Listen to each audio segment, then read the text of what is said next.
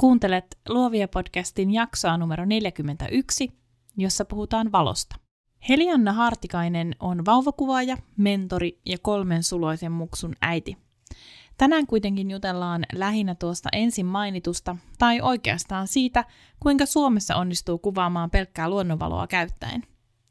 Helianna kuljettaa meidät kuvauksiinsa, paljastaa mitä kalustoa hän käyttää ja kertoo kuuluisan verhokikan, jota on muuten ihan pakko testata.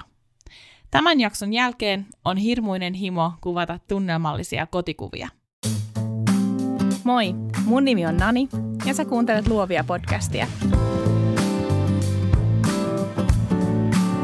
Luovia on podcast taiteesta, yrittäjyydestä ja luovuudesta, jota meistä kaikista löytyy –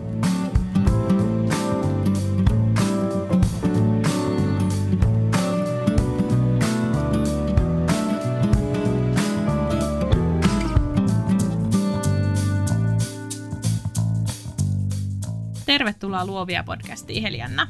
Kiitos, Nani. Ihana olla täällä. Ei hypätä ihan heti kuitenkaan suoraan syvään päähän. Kerrotaan kuuntelijoille pikkasen siitä, kuka sä oot ja miten susta tuli valokuvaaja.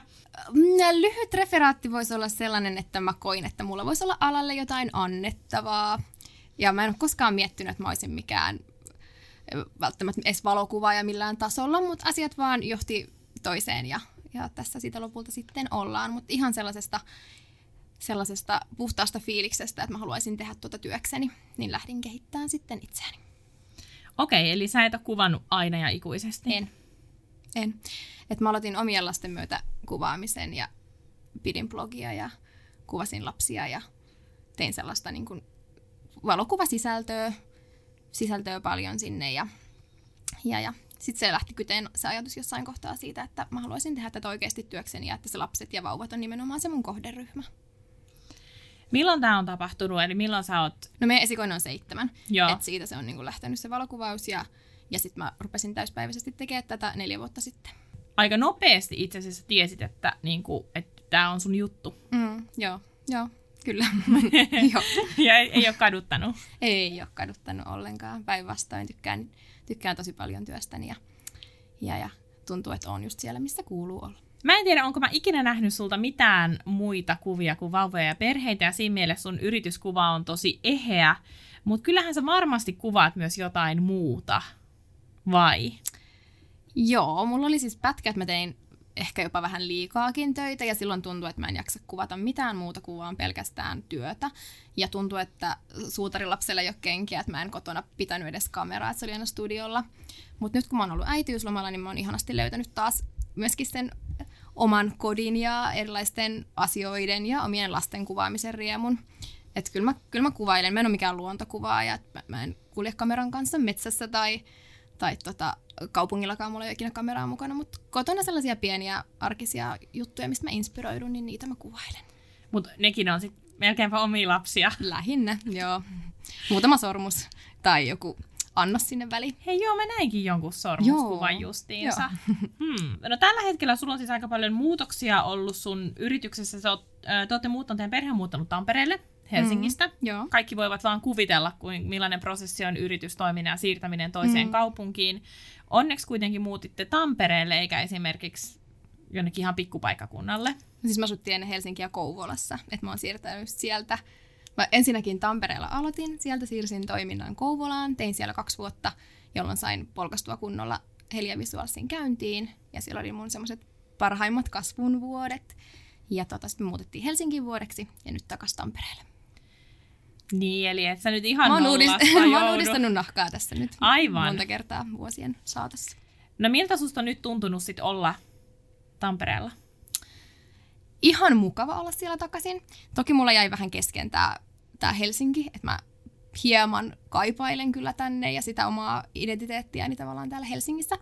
Mutta tämä vuosi on siltä niin paljon kaikkia muitakin muutoksia, että meidän niin kuin nuorimmainen on syntynyt tässä viime keväänä, että mä oon ollut äitiyslomalla ja totta kai se on asettanut myöskin omat haasteet yrityksen pyörittämiselle, että se aika on aika rajallista ja tietty on omat säädökset, että minkä verran saa töitä tehdäkään äitiyslomalla. Mutta mä oon kyllä ihan tykännyt ja ollut sellaista rauhallista elämää. Onko sulla ollut Helsingissä sun eka studio? Ei, Kouvolassa. Okei, ja Joo. nyt sä etit Tampereelta studiotilaa. Joo, kyllä. Nyt pitää palata äitiyslomalta takaisin töihin. Tai saan palata. Ihanaa Mm. vaihtaa vapaalle. Niin tota, joo, studio on etsinnässä. Onko se ollut vähän semmoista, tai, tai millaista on olla äitiyslomalla ja olla yrittäjä? Se pyörii tosi paljon mielessä koko ajan tavallaan, että pitäisi tehdä jotain sen asian eteen ja on ollut vaikea jättäytyä kokonaan vaan lomailemaan. Mutta toisaalta se on ollut myöskin se henkireikä, että mä tykkään tosi paljon kaikesta, mitä liittyy, liittyy niin tähän kuvaamiseen ja someen ja verkkosivuihin ja markkinoinnin suunnitteluun. Sitten se on jotenkin hirveän luonnollista, että sitä pohtii tosi paljon. Ja ehkä on oppinut aika hyvin käyttämään sitä jäljellä olevaa aikaa just niihin asioihin, mitkä on sen yrityksen ylläpidon kannalta tällä hetkellä tärkeitä. Miltä näyttää Tampereen vauvakuvausskene? Siellä on itse asiassa tosi vähän vauvakuvaajia. Niin, semmoisia, ketkä olisi erikoistunut pelkästään Mm. vauvakuvaukseen. Et enemmän just perhekuvausta ja lapsikuvausta, joo. Mutta mä uskon, että tämä ensi vuosi taas tuo tullessaan sitten osaajia mm. Niin. Ja eikö siellä ole aika vahva studiokuvaus? Jotenkin Joo. semmoinen, musta ainakin tuntuu, että siellä on tosi paljon studioita. Joo, joo, oot oikeassa. Semmoisia oikein perinteisiä Niin, kivijalkastudioita. Kyllä, Joo. joo. Okei. Jos mennään päivän, tai jos, tai siis mennään, mm. Mennään päivän aiheeseen, nimittäin vallitsevassa valossa kuvaaminen tai luonnonvalossa kuvaaminen. Kuvaat sä kaiken luonnonvalossa? Tällä hetkellä joo. Et viimeiset puolitoista vuotta niin mä oon tehnyt pelkkää luonnonvaloa. Kyllä. Et sitä ennen mä tein vauvakuvaukset studiovalolla. Se johtui siitä, että mun studio-olosuhteet oli semmoiset, että sinne ei tullut tarpeeksi luonnonvaloa. Mutta tällä hetkellä se on se hakukriteeri, että, että mä haluan studion, missä on luonnonvalo. Ja sitten mä oon tehnyt paljon nyt asiakkaiden kotona kuvauksia. Ja mun intressi ei ole viedä sinne mitään sen suurempaa kalustoa, vaan nimenomaan käyttää sitä kodin valoa. Eli siis, missä sä kuvaat pääasiassa? No siis tällä hetkellä mä käyn asiakkaiden kotona. Joo. Joo. Oliko jossain vaiheessa joku, että, että asiakkaat tuli teille? O- On meillä käynyt kanssa asiakkaita, joo. Mulla on tosi paljon asiakkaita, ketkä palaa, niin sit heitä on tosi luonnollinen kutsua kotiin. Mm. Niin Kotiin uusille takaisin. asiakkaille se voisi ehkä tuntua Mm. vähän Joo. vieraalta. Joo, ei mua ei haittaisi, mutta se voi olla asiakkaille Niin vähän just semmoinen. niistä mietin, joo. Joo. Kyllä. Mm. Onko teillä sitten tosi valosa koti? Meillä on isot ikkunat, joo, metsään päin, mutta et sieltä tulee semmoinen tarvittava valo. Et sitä on oppinut kyllä aika hyvin, hyvin tota, haeskeleen sitä valoa sieltä, sieltä sitten. Tuntuuko, että sun asiakkaat on tietyn tyyppisiä, jotenkin samanhenkisiä kuin sinä, että onko he, onks heidän sisustus vaaleeta tai Mm. mm. onko heillä valosat kodit tai... O, on tosi samanhenkistä ja koteja on ollut hyvin erilaisia. Että yksi oli sellainen tosi pilvinen päivä ja sitten heillä oli tosi kaunis kerrostaloasunto, mutta siinä oli sellainen betoninen parveke, jonka jälkeen alkoi vasta olohuone. Ja mä ajattelin, että siitä ei tule mitään. Se oli ensimmäinen semmoinen kerta, kun mä mietin, että tämä ei tule onnistuu. Mutta niistä tuli ehkä mun syksyn lempparikuvat lopulta. Että kyllä se, kyllä se sieltä tulee läpi. Eli mi, mi, mitä sulla tulee, mitä ajatuksia sä käyt mielessä, kun sä meet sinne asiakkaan luokse ja sit sä näet just tommosen tilanteen? Siis se, se oli eka kertaa semmoinen, että mä ajattelin oikeasti, että tästä ei tule mitään. Semmoinen lievä paniikki, että, että Mm. miten me hoidetaan tämä kuvaus. Että, että mä en pysty antaa noille sitä, mitä mä oon tavallaan luvannut mm. Mm. mun somella ja sillä, Mm. että mitä, me, mitä mä tarjoan. Mutta kuten sanottu, niin se meni lopulta ihan hyvin. Et iso arvoa vaan nostamaan ja herkkyyttä peliin. No mi, mitä iso arvoa sä käytit silloin? Mä otin jotain makroja 6400. Että aika korkealla. Mm. Mutta niin kuin ne perus, perus oli kahden ja kolmen tonnin väliin normikuvat. Mä muistan kerran yhden kuvauksen marraskuussa ulkona, Joo. kun mä kuvasin jollain iso 3200, koska oli siis koiria. Finland. Joo, oli koiria, jolloin mun on niinku pakko, vaikka ne, vaikka ne oli paikallaan, mutta joka tapauksessa aina on liikettä, Mm. niin mä en voi mennä mihinkään sulin aika 1,60. Joo, ei. Niin sit se on... Se Lapsissa on, on vähän sama. Joo. Joo. Niin se tunne on vaan jotenkin semmoinen niinku pakokauhun omanen. Mm. Ja sit, sit tulee myös vähän semmoinen, ähm, ei nyt ehkä, ehkä huijari on vähän liiottelua, mutta kuitenkin vähän semmoinen, että et, et pitääkö mun niinku laittaa itteni tämmöiseen, miksi mä Mm. laitan itteni tämmöiseen tilanteeseen? Mm. Miksi mä vaan voi sanoo, että, että jos mä haluan kuvata luonnonvalolla, että se ei onnistu, jos on marraskuu ja paksu pilviverho, tai sitten vaihtoehtoisesti mun pitää käyttää jotain lisävaloa. Mm. Niin, pohdin samoja välillä. Mm. Mutta toisaalta se on kauhean palkitsevaa, kun sen saa sitten onnistumaan ja toimimaan. Mm. Ja mä tykkään kyllä siitä lopputuloksesta aina, mitä luonnonvalo niin antaa mm. ja tarjoaa. Sekä siitä haasteesta, minkä se luo. Kyllä. Aika moni on todennut näin, että, että ei se studiovalasun niin hallitseminen ole todellakaan mitenkään kovin ongelmallista siinä mm. vaiheessa, jos hallitsee vallitsevan valon tai luonnonvalon. Mm, joo. Siis se on ihanan, no voiko sanoa helppoa, koska sulla on mm. aina se sama vallitseva valoolosuhde, kun sä Kyllä. kerran sen opettelet. Et jotenkin mä nautin siitä, että se on se mm. luonnonvalon tarjoama haaste siellä mukana. Mm. Ja lopputulos on ollut kyllä se, mistä mä tykkään kuitenkin eniten. Itse asiassa, voitko sä kertoa sun kuvaustilanteesta vähän? Siis sillä että ikään kuin mm. viedä meidät, meidät sieltä, kun sä tuut asiakkaan luokse. Mm. Ja äh, ei mennä vielä sen kummemmin sun kalustoon tai mihinkään tämmöiseen, mutta mihin asioihin sä kiinnität huomiota tai mitä muutoksia sä mahdollisesti teet siellä asiakkaan kotona, kun siis nyt nimenomaan puhutaan vauvakuvauksesta. Mm, ja kotikuvauksesta. Joo. Öö, no mä laitan asiakkaille totta kai tosi hyvät valmistautumisohjeet. He on pukeutuneet sellaisiin, sellaisiin sävyihin, mitkä hyvin heijastaa valoa, eli käytännössä valkoiseen, luonnon valkoiseen, ja ei mihinkään, missä on kuvio tai mikään, mitään, mikä niin häiritsisi sitä prosessia. Toivon, että asiakkaat petaa sängyn jollain myöskin semmoisella ilmavalla värillä. Seiniltä otetaan tauluja pois, jos on sille häiritsevissä paikoissa. Niistäkin tulee sekä heijastusta että totta kai sit lopputuloksessa häiritsevää niin kun, taustalle vääränlaista tavaraa. Ja yleensä mä käytetään makuhuonetta ja sitten olohuonetta tarvittaessa. Mutta makuhuoneessa mä yleensä vedän koko setin läpi. Okei. Ja sitten kun sä menet sinne makuuhuoneeseen, saavut paikalle ja sitten sä saavut sinne makuuhuoneeseen, niin mihin asioihin sä kiinnität huomiota? Mm, no valon tulon suunta pitäisi olla niin, että se tulisi vauvan tai asiakkaan niin kuin sivulta. Mm. Että me käännellään vähän sit sänkyä tai mietitään, että miten asiakas voisi olla siinä tai miten mun täytyy, missä kulmassa mun täytyy olla, jotta me saadaan se valo tulee sinne oikein. Ja sitten mä käytän aina jotain diffuuseria. Yleensä mulla on oma verho mukana, minkä mä sitten virittelen sinne, jos heillä ei ole omia ohuita verhoja, mikä päästää läpi valoa. Mutta et ehkä marraskuussa. Kyllä, myös marraskuussa. Oikeasti? joo, joo, kyllä. Ja tämä sitä betoniparveke, niin mä vedin siihen vielä verhon väliin, koska se on se, se, se, on se niin kuin mun tyyli, että se valo on tosi pehmeä, kun se tulee sen verhon läpi. Niin, eli se on joku ihan harso tai joku siis semmoinen... Joo, pellava verho mulla oli siinä välissä. Kyllä. Ihan mahtavaa. Joo. Joo. Okay, ja, siis, siis... ja siis sen voi kokeilla ilman sitä verhoa ja verhon kanssa. Että vaikka siihen tulee näennäisesti enemmän valoa ilman sitä verhoa, niin se on erilaatusta. Mm. Ihan varmasti Se on, on tavallaan vähän semmoista sinertävää tai violettiin taittavaa. Ja sitten taas verholla siihen saa semmoisen tosi kauniin lämpimän shadein. Joo. Joo. Ja sehän on tosi tärkeää, että jos on joku tosi tarkka tyyli, niin kuin mm. sul on, mm. ja kun sä kuvaat vaan tai vaan vauvoja, mutta mm. kuitenkin pääasiassa, niin totta kai sunhan täytyy pyrkiä luomaan se sama olosuhde aina, koska Joo. sitähän asiakkaat haluaa, mutta se vaan kuulostaa niin hullulta. Se kuulostaa tosi hullulta ja moni asiakas on siis, ne, kun mä saavun sinne, niin he on laittanut koko kämpän täyteen valoja. Just näin. Sitten on ensimmäinen asia, että me laitetaan kaikki pois täältä, ettei tule mitään vääränlaista ja sehän näyttää tosi pimeältä sen jälkeen, kun mm. sä marraskuussa oot ollut mm. täysvalaistuksessa ja sen jälkeen vedetään kaikki pois. Ja sitten vielä verhoa sinne väliin, että tosi omituinen, omituiset olosuhteet, mutta mutta ne toimii mm. jostain syystä.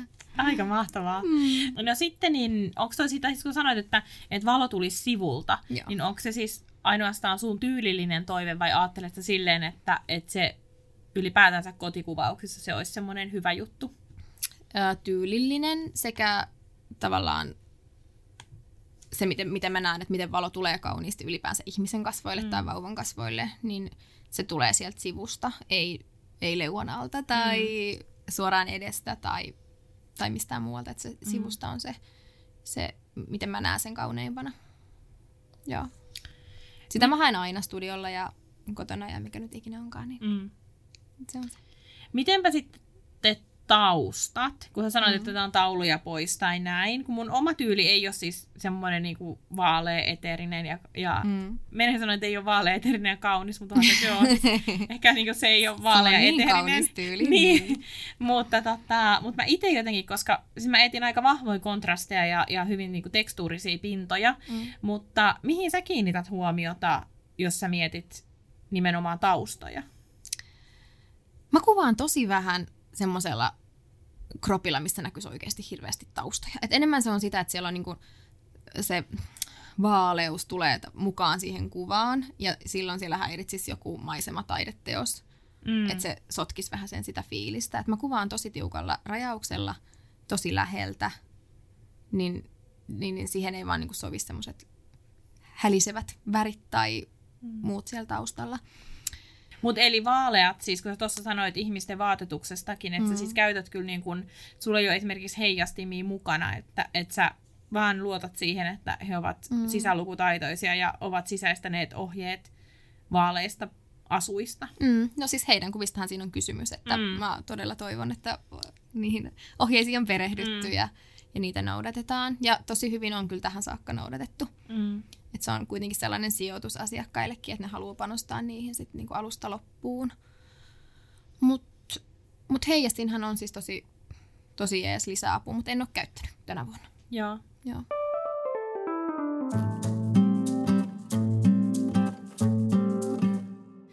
Okei, sitten kalustoon. Me puhuttiin jo isoarvosta, Mm. eli sun täytyy olla tietyn tyyppinen kalusto, että sä pystyt nostamaan se sinne Joo. 6400kin. Mitä sulla on? Sä lähdet vauvakuvaus kotikuvaukseen, Mhm. tekee newbornia, niin mitä, sä, ku- mitä, sä, mitä sulla on mukana? Mun repussa on Canonin toi 5D Mark 3. Tykkään ihan tosi paljon siitä, enkä ole nähnyt syytä päivittää välttämättä uudempaan. Se antaa just kaiken, mitä mä tarvitsen. Ja sit mulla on Sigman Artsarian 50, se 1.4. Se on ihan sellainen luotto, luottoputki tällä hetkellä, että käytän sitä oikeastaan varmaan 99 prossaa. Sitten mulla on mukana 35 Canonin Alsarian 1.4 myöskin. Ja sitten Canonin makro 100 millinen 2.8. Et makroa käytän, ne muutamat makrokuvat sieltä, pienet huulet tai varpaat, mm. ja muuten mä menen sillä 50 Kolmevitonen vaan, jos on joku sellainen tilanne, että haluan tosi paljon kauemmas päästä, mutta usein mä Mm. käytän niin tiukkaa kroppia, että 50 on Mm. ollut oikein toimiva. Mä en omissa tällä hetkellä 50. Se on tosi Etkö? hämmentävää. En. Siis... Siis se on se the one. Niin, siis mulla oli jossain vaiheessa kolme erilaista 50. Miksi sä luovuit niistä? Uh, no, ensimmäinen syy oli se, että lopetin 1.8 kuvaamisen Mm. ja vaihoin, tai se oli vielä olemassa, Mm. tai on se varmaan vieläkin olemassa, ja vaihoin Nikkorin 1.4. Ja se oli mun luottolinssi tosi pitkään, kunnes mä tajusin, että sehän ei oikeasti ole edes kauhean hyvä. ja sit mä, äh, sit mä taisin, joo, sit mä taisin hankkia siihen rinnalle Sigman 1.0, mutta silloin mm. ei ollut vielä artsarjaa. Joo. Joo. Ja siinä oli parempi piirto ja parempi kontrasti, kyllä, mutta sitten sekään ei ollut kovin hyvä. Mm. Ja Nikkor ei valmista edelleenkään, niin kuin, tavallaan jos miettii, että Canonilla 51.2 on ihan siis legendaarinen Mm. linssi, Mm. niin Nikon ei valmista mitään vastaavaa. Joo. Ja sitten mä jossain vaiheessa vaan tajusin myyneeni nämä kaikki. Ja mä mietin, Etkä sä että kaivannut. No en mä oo kaivannut. Mm. No mitä sä käytät eniten? No, kyllä mä varmaan nykyään eniten käytän kolme vitosta. Mm. Joo. Siis se on tosi hyvä. Mm. Ja Mm. mä olin siihen ihan fiksoitunut edellisessä sesongissa, että Joo. nämä menee jotenkin tälleen kausittain. 35 ja 85, se on hyvä kombo. Mutta nyt kun mulla on tosi hyvä 7200, Mm. niin kyllä mä tunnustan käyttäväni sitä myös tosi paljon. Mm. Se antaa vähän enemmän Mm. käsiä siihen kuvaukseen. Joo, ja etenkin siis jos kuvaa siis liikkuvia koiria, niin, Jep. niin se on tosi hyvä. Mutta siis se ei ole edelleenkään mun semmoinen niin tyylille sopiva Mm. linssi. Mm. Että kyllä mä oon niin, niin prime-ihminen kuin voi olla, niin kuin säkin tajat olla. Täysin. Mm. Täysin. Kyllä. Niin. Mutta kolmevitonen on mun mielestä, se on ihan, siis on, kun mun tyyli on sen verran dokumentaarisempi, Mm. Niin se sopii siihen tosi hyvin. Mutta kyllä mä siis esimerkiksi reissatessa mä kaipaan sitä 50 millistä. Mm, joo, siinä on joku sellainen mm. niiden mittasuhteiden ja kaiken sellaisen joo. Niin kuin sen näkemyksen mukaan. Joo. Semmoista jotain. Et ehkä, niin, et ehkä sä niin kun kauppasit nyt mulle ton Art-sarjan 50 se voisi Ainakin olla. sun pitää kokeilla sitä. Mm. Sen, siis sen, se, miksi mä en ole hankkinut niitä art linssejä johtuu oikeastaan siitä, että kun niissä ei ole sääsuojaa. Joo. Ja sitten kun mä kuvaan niin paljon ulkona, niin sitten mä joutuisin koko ajan kelaa sitä, että mm. mitä tässä nyt tulee. Mm. Ja se vähän tihkuu. Mm, totta. No joo. Mut siis, onko sulla toinen Mark Kolmonen mukana myös? Ei. Mulla ei ole varakameraa. mä en siis, kato, mä oon siis sellainen niin less is more ihminen näissä mm. kamera-asioissa kuin voi olla. Mulla on ollut varakamera, mm. mutta se tuntuu jotenkin tosi turhalta, koska mä kuvaan vauvoja. Että jos mulle sattuisi mun kameralle jotain, mm. jotain peruuttamatonta, niin mä voin tulla uudestaan huomenna. Mm. Että mulla ei ole häitä, mitkä menis niinku se tilanne täysin ohi. Että et se, että mulla lepää kaksi puoli tonnia kameralaukussa mm. käyttämättömänä, niin tuntuu jotenkin tyhmältä. Mm. Et mulla, on, mulla on ollut niin. liian hyvä tuuri mun kameran kanssa, että se ei ole vielä hajonnut. Mutta, mutta mm. tota, mä menen ihan yhdellä rungolla. Ja mä ymmärrän ton, koska siis ää, nyt kun mä hankin uuden rungon 2018 syksyllä, mm. niin mulla oli siis vaihtoehtona joko myydä mun silloinen kakkosrunko tai silloinen ykkösrunko. Mm. Ja mä myin silloin sen ykkösrungon. Mm, ymmärrän. Ja mulla on ikivanha kakkosrunko, jota mä en, siis en mä ikinä, silloin oikeasti lähinnä tunnearvoa, en mä tiedä kuvaisinko mä sillä, mutta mä en myöskään kuvaa mitään sellaista, mitä mä en voisi kuvata. Joo. Mennä kuvaamaan uudestaan. Totta kai mulla on kaikki akut ladattuna, koska mulla mm. nyt on se toinen kamera mukana, mm. mutta ähm, saisinko mä sillä sellaista jälkeä, niin en välttämättä. Mm. Esimerkiksi just isoarvossa mä voin helposti nostaa sinne 3000, 4000, 5000. Mä en kyllä tee niin mielellään, niin kuka nyt tekisi niin mielellään? No eihän se ole se preferenssi. Niin, mm. niin. mutta, mutta enhän mä voisi sillä kakkosrungolla tehdä niin. Mm. Mm. Niin. Niin, Mutta hyvä, ja kiva, että joku sanoo ton ääneen myös, että se ei ole myöskään ainoa vaihtoehto, että sulla on kolme kameraa siellä laukussa. Mm. Että se, eihän se, niinku, se itsessään ole mikään ammattilaisen merkki. Mm, joo, ja mä muutenkin jotenkin karsastan sitä, että tarvitsisi olla jotain ihan vaan sen takia, että olisi mm. ammattilainen. Just niin. Mä näen sen vähän eri tavalla. Mm. Kerro, miten sä näet sen. no, siis kun mehän nyt ollaan tällaisia feikkikuvaajia sunkaan, että me ei ole mitään koulutusta käyty, niin mä jotenkin näen sen niin, että, että se, mitä sä asiakkaille annat ja mitä sä itse, itse edustat ja mitä sun kuvat edustaa, niin on, on tavallaan se menestyksen tai ammatillisen osaamisen mitta. Ei se, että mitä, mitä titteleitä löytyy takataskusta tai millainen kalusto sulla on, onko sulla henkseliliivit ja niissä kamerat roikkumassa. Että, et, se on varmasti hyvä apuväline, mm-hmm. mutta että se ei tee mm-hmm. sitä ammattikuvaajaa Siis joskus aloittelijalle, mä oon sanonut että ennenkin, että kyllä mm. aloittelija hyötyy semmoisesta vähän niin kuin ylikorostetusta varmuudesta. Mm, joo. Ja silloin ulkoisilla tekijöillä voi olla merkittävä vaikutus siihen, miltä itse vaikka kokee mm. itsensä. Joo. Mikä fiilis on, kun lähtee keikalle. Mutta tosiaan, kun sinä ja minä ollaan tämmöisiä puuhastelijoita, niin, niin tota, Joo, mutta noihan se on. Niin. niin. Joo, siis se, kyllähän sellainen niin kuin iso kamerarunko tuo alkuun varmuutta, mm. että sulla ei ole mikään pokkari, millä sä otat kuvia. Ja onhan mm. se asiakkaiden silmissä ihan, ihan eri tekijä. Mm. Mutta se ei välttämättä tarvitse olla se mitta, millä, millä mm. mitataan sun osaamista. Mutta siis ajattele, kun joskus siis niin kun, mm, siis tai voishan käydä niin, että oiskin niin kuin pokkarikuvaukseen erikoistunut mm. kuvaaja, mm. jolle maksettaisiin iso rahaa siitä, että hän on vaan hionut sen oman tyylinsä ihan viimeiseen asti. Ja siis toi olisi ihan mahdollista. Niin. Siis, ja mä oon jotenkin sitä mieltä, että tällä hetkellä menestys ja sellainen menestyksen saaminen ja, ja tavallaan eteenpäin pääseminen perustuu siihen, että sulla on joku oma erityisosaaminen ja sun segmentti on kuitenkin mm. melko pieni. Mm ei voi olla kaikille kaikkea tosi hyvin. Mm. Ei voi. Etenkin jos siis on vaan tämmöinen yhden, mm. yhden naisen firma. Joo, et mm. sä riitä kaikkeen ja sulla ei koskaan voi tulla niin monta keikkaa eri genreistä, että se kerkeisi harjaannuttaa- harjaantua kaikissa tosi hyväksi. Mm. Ja mulla on ainakin itselle tärkeää se, että mä oon tosi hyvä jossain. Mm. Ja sä oot. Kiitos. Samoin. Um, mikä on korkein isoarvo, jolla sä niinku mielelläs kuvaat? Mä kuvasin just mun siskon vauvaa joulukuussa ja siis oli aivan super pimeä päivä ja siis semmonen ihan horror, niin silloin mun piti kuvata jollain 5000, Mm. jotain, 5000 ehkä. Niin he nautti niistä kuvista, joo, mut, mutta tota, ja niistä tuli tosi siis kivoja ja selkeitä ja näin, mutta että se ei ollut kyllä mun mukavuusalueella enää. Että kyllä mä sanoisin, että se raja on joku kolmisen tonnia, Mm. milloin musta tuntuu siltä, että okei, nämä on just sellaisia kuin mä haluun Mm. vielä, että ne ei ole liian kohinaisia. Ja onko sulla joku semmoinen um, ikään kuin go-to isoarvo, että sä niinku Mm. mielelläs, jos, jos olosuhteet on tosi hyvät ja. Mm. optimaalit, niin mitä sä mieluiten käytät? Jotenkin mä tykkään 1000-1600.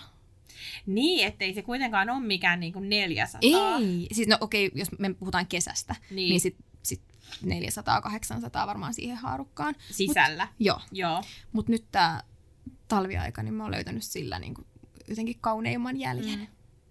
Ja kuvaat sä sit täys, ihan täydellä aukolla. Usein. Usein. Mä, mulla on aina 1,4-1,8. Joo. Mm. tosi suurella aukolla. Ja sulin aika ei oikeastaan laske alle yhden suhde 160. Mm. Et se on pakko olla, jotta se pysyy sitten tarkkana. Mm. Niin se... Joo, mä kuvasin perhekuvatkin kesällä varmaan kaikki 1,4-1,8. Mm. Joo. Mm. se on semmoinen, mikä, mikä piirtää mun mielestä Joo. parhaiten. Niin ja toihan on tosi tärkeää muutenkin ajattelen sille, että valokuvaajana tuntee se oma kalusto silleen, että mm, et ikään kuin pystyy ajattelemaan, että et millä, miten mä tällä linssillä, sehän voi mm. olla Mm. siis niinku, jollain toisella voi olla sama linssi ja ihan eri kokemus Mm. siitä, tai mulla voisi olla eri kokemus samasta linssistä, Mm. siis eri linssiyksilöstä, Mm. vaan pitää tuntea oma kalusto ja tietää, Joo. että tämä linssi on semmoinen, jolla kannattaa, jolla mä saan parhaimman lopputuloksen. Kyllä. Hei siis yhden kerranhan mulla oli silleen, että mä en pystynyt kameraa käyttämään, niin mä oon ystävältäni Laura Snyderilta lainannut silloin kameraa, ja silloin ihan samat kuin mulla. Mm. Ja jälki oli ihan erilaista. Eli siis oot tosi oikeassa, että se oma Mm. kalusto täytyy tuntea, Kyllä. ja se on erilainen kuin se jonkun toisen, Mm. vaikka sä käyttäisit ihan samoja arvoja. Mm.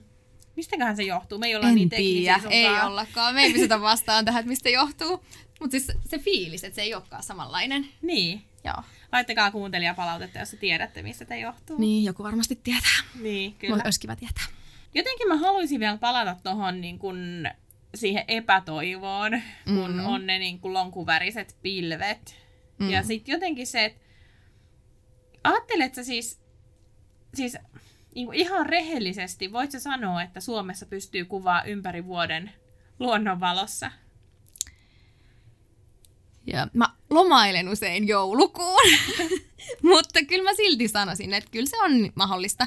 Toki kotikuvaus asettaa siihen kyllä tietyt rajat, Mm.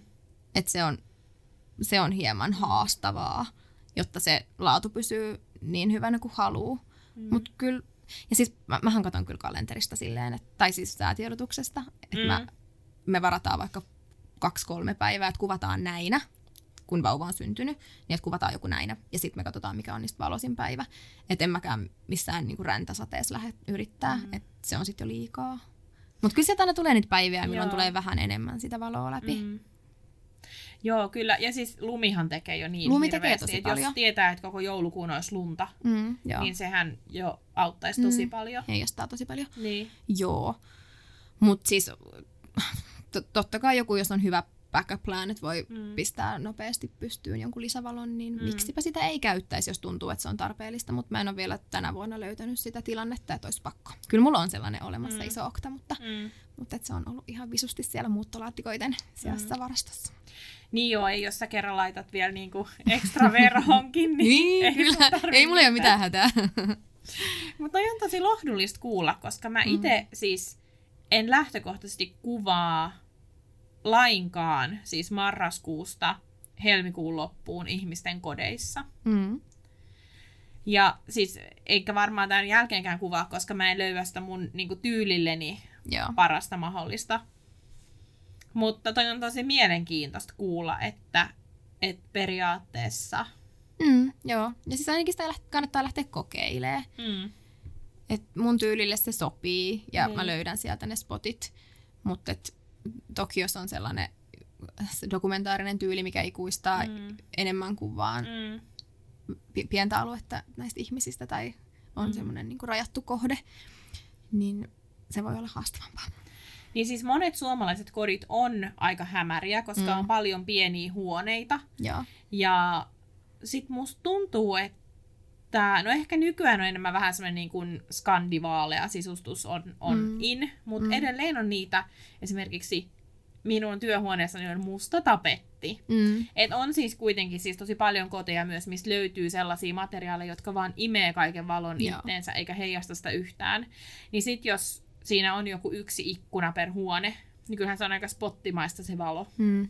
No, niin on, joo.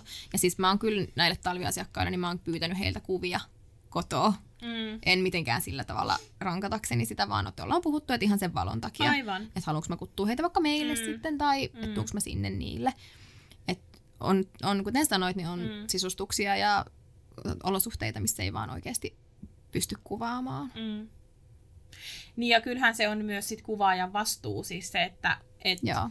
onhan se mun vastuulla sanoa, että hei, et tässä mä en pysty tarjoamaan teille tätä, mitä mä yleensä tarjoan mun asiakkailleni. Mm. Joo. Että, mutta mä, mä onnistun siinä, jos me tehdään näin. Joo. Koska siinä aika nopsaa saa ehkä sellaisen vähän huonomman maineen. Niin, niin, jos, Mm. mm. niin, jos pahasti menee mm. alta riman. Niin, Mm. jos ei asiakas ole tyytyväinen. Kyllä.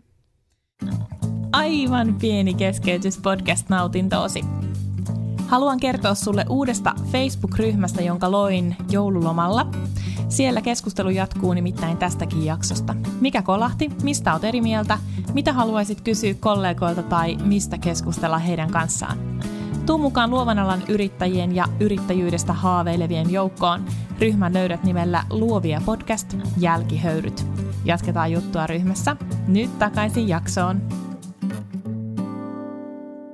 Mitä sä ajattelet, että mikä on sulla isoin ero siinä lopputuloksessa, jos sä ajattelet niitä, niitä aikoja, kun sä oot käyttänyt jotain studiovaloa, Mm. versus nyt, kun sä käytät vaan luonnonvaloa, ja haluan taas lisätä, ja laitat verhon eteen marraskuussa. Mm, no musta tuntuu, että mä saan siihen enemmän fiilistä. Jostain syystä se tilanne tuntuu aidommalta, kun siinä ei ole studiovalo. Mä en tiedä, miksi musta tuntuu näin, ja jos mä kokeilisin sitä taas uudestaan, niin mä voisin olla eri mieltä. Mm. Mutta, mutta mä kuvaan sen takia luonnonvalolla, että siinä on enemmän fiilistä, ja siinä on jotenkin enemmän semmoista tunnetta, minkä mä haluan sieltä välittää kuvasta läpi. Ja mä vältän viimeiseen asti kaikkia itsestäänselvyyksiä kuvissa, ja Kuten kuten pusut liian oikeaan paikkaan tai Mm. kädet liian oikeissa paikoissa tai katseet liian tiettyyn suuntaan. mm, Et mulla on tosi tärkeää, että asiakkaat näyttää hyvältä kuvissa ja ne on kuvattu tosi oikeista kuvakulmista. Niin se, se niin kuin vaatii jonkun verran sitä asettelua ja semmoista johdattelua ilman, että se on asettelua, tiedätkö? Mm, mm. Että niin kuin oikeilla sanoilla yrittää viedä sitä tilannetta eteenpäin ilman, että se on näyttää asetellulta. mm, Niin, niin, niin se, jotenkin se luonnonvalo liittyy siihen samaan asiaan, että se aitous on se, mistä mä tykkään siinä. mm. Joo, aitous. Okei, eli se voi periaatteessa olla myös joku semmoinen juttu, mikä on vaan sun mielessä, että siinä Se on voi, joku... hyvin olla, se voi hyvin olla joku Eli fiksaatio. Et, niin ja justiinsa se, että et kun siinä vaan on joku tekijä, joka ei normaalisti olisi siinä mm. huoneessa, Joo, vaikka toisaalta jos niinku käännetään sänkyä kuvan mukaan tai näin, kyllähän sekin on hyvin paljon semmoista rakentamista. joo. Mm, se on totta. Mutta se on jännä. Siis mä voisin kuvitella, tai siis varmaan se on se syy, miksi mä käytän vaan pelkkää luonnonvaloa, että, että mä en halua jotenkin, että sitä tarinaa muokkaa kukaan muu kuin minä mm. ja mun kamera. Mm. Mutta, mutta nyt kun mä rupean tarkemmin miettimään, niin kyllähän semmoinen niin hervoton möbleeraaminen niin on, on vähintään On, ja niin siis kuin, On, ja tarkoitus on, että sitä ei hirveästi tehdä, Mm. mutta vaan niin kuin lähinnä se, että saadaan se valo tulee oikeasta kulmasta. Mm. Et on esimerkiksi sellaisia, että on sänky ikkunan alla, mm, jolloin se tulisi sieltä heidän takaa se valo, Mm. niin se ei ole kauhean, se ei ole kauhean edullinen tälle vaikka marraskuussa. Niin, tai milloinkaan No, milloinkaan, hirveästi. niin. Niin. Joo, totta. Mut onko sulla käynyt sit ikinä silleen, että et sä meet asiakkaan luokse, mä en tiedä miksi mä oon nyt jotenkin niin paljon kehtoo tää se Mm. valon etsiminen, mutta et sä vaan näet, että tässä ei ole, että okei, että en sänkyä me ei voida, sitä. niin, että sänkyä me ei voida siirtää, Mm. tai jotain semmoista. Mä oon tehnyt kotikuvauksia vaan tämän syksyn, Mm. että mulla ei ole sen suurempaa otantaa siitä asiasta.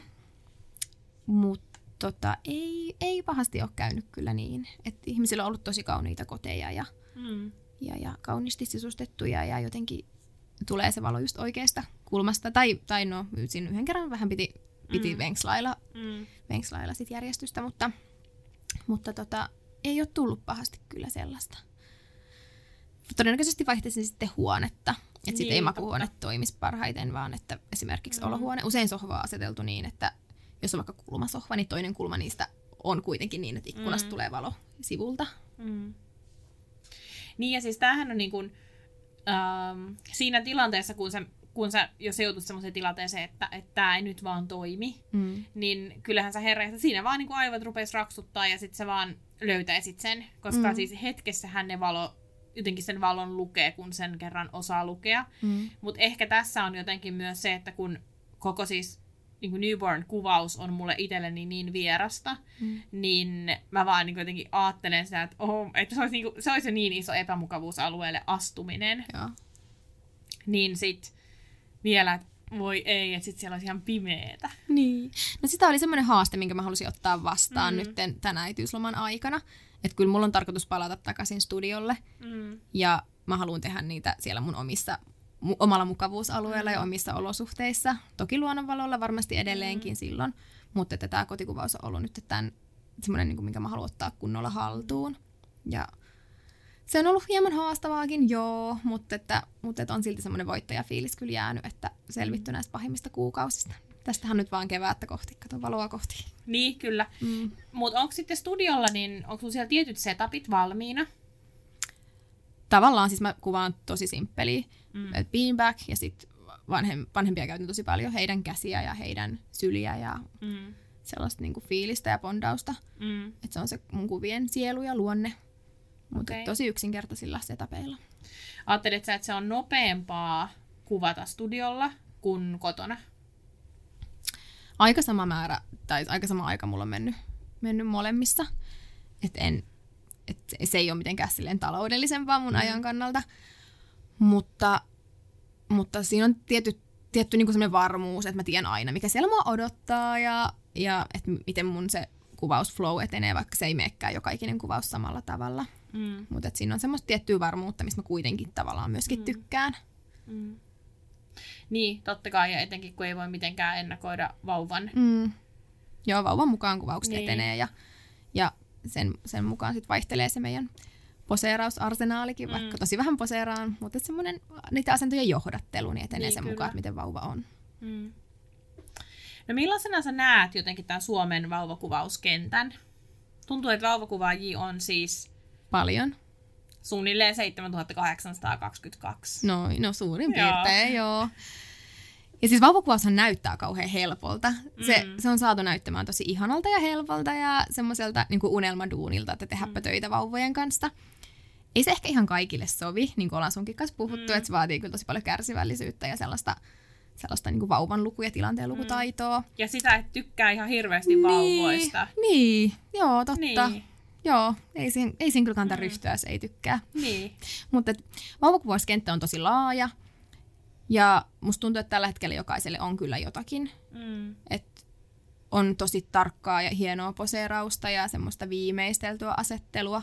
Sitten on meitä, ketkä kuvaa vähän vapaammin. Toki siis kyllähän mä poseeraan Mm. vauvat ja mietin, että miten ne on. Että en mä vaan niin kuin läväsen niitä mihinkään beanbagille. Mm. vaan että siinä on kyllä tosi, tosi pitkä niin kuin ketju tavallaan sen kuvan taustalla, että miten, miten kädet on, miten jalat on. Mutta se näyttää tosi luonnolliselta. Mm. Niin se on sitten toinen koulukunta. Ja sitten on paljon siitä välistä ja että tosi laaja kenttä ja jokaiselle varmasti löytyy kyllä jotakin. Välillä musta tuntuu siltä, että mä en välttämättä niinku erota, että mikä on kenenkin kuva. Mm. Koska siis totta kai siis sa- samantyyppisissä olosuhteissa ja vauvat nyt on kuitenkin suht samannäköisiä Mm. mm. pieniä ihmisiä. Mm. Sitten totta kai mäkin näen siis ammattilaisena sen, että nyt tämä on aika alkeellinen vauvakuva Mm. ja tämä on niin kuin hyvän tai niin kuin hyvin pitkän ähm, ammattitaidon tulosta. Mm. Onko mä niin kuin ihan hakoteilla vai onko oikeasti tämmöinen näin iso Haitari. ero? Niin, haitari. On aika iso haitari. Kyllä sä varmaan näet kans koirakuvista, että Mm. mitkä on tosi ammattimaisia ja viimeisteltyjä. Ja sitten välttämättä joku normikuluttaja Mm. ei löydä sitä tai joku muu kuvaaja, joka tekee eri kenttää, niin ei välttämättä niin, kuin niin hyvin näe sitä eroa, kun sä näet, kun se on se sun mm. juttu. On tosi iso, iso tota, haitariosaajia ja tosi taitavaakin kuvausta kyllä, mutta hirveä hinku myöskin oppia. Et tulee Mm. mm. ihan tosi paljon kyselyä, että koska voi päästä workshoppiin ja mentorointiin ja, ja tällaiseen, niin kuin, että, että halutaan kyllä oppia paljon ja halutaan edetä siinä. Ja sehän on pääasia. Niin, niin, joo. Tai jotenkin siis se, se siis pääasia niin kuin kuvaajan kannalta. Mm, Siis se kehittymisen halu. mm. Ja myös, että näkee sen, että itsessä on, kuten meissä kaikissa aina, jollain Mm. osa-alueella. Joo, kyllä. Joo, ei. Ja siis mä rupean pitämään niitä mentorointeja, että me Mm. joo, ruvetaan tekemään sitä sellaista. No, Okei. joo. no, ehkä voi enää vähän vilauttaa. Siis ruvetaan Lauran kanssa puuhaileen yhdessä sellaista videokoulutus juttua tässä tämän vuoden aikana. Se on Hyvä. meidän plääni. Joo. Hei, Ja mistä sit siitä saa lisää tietoa?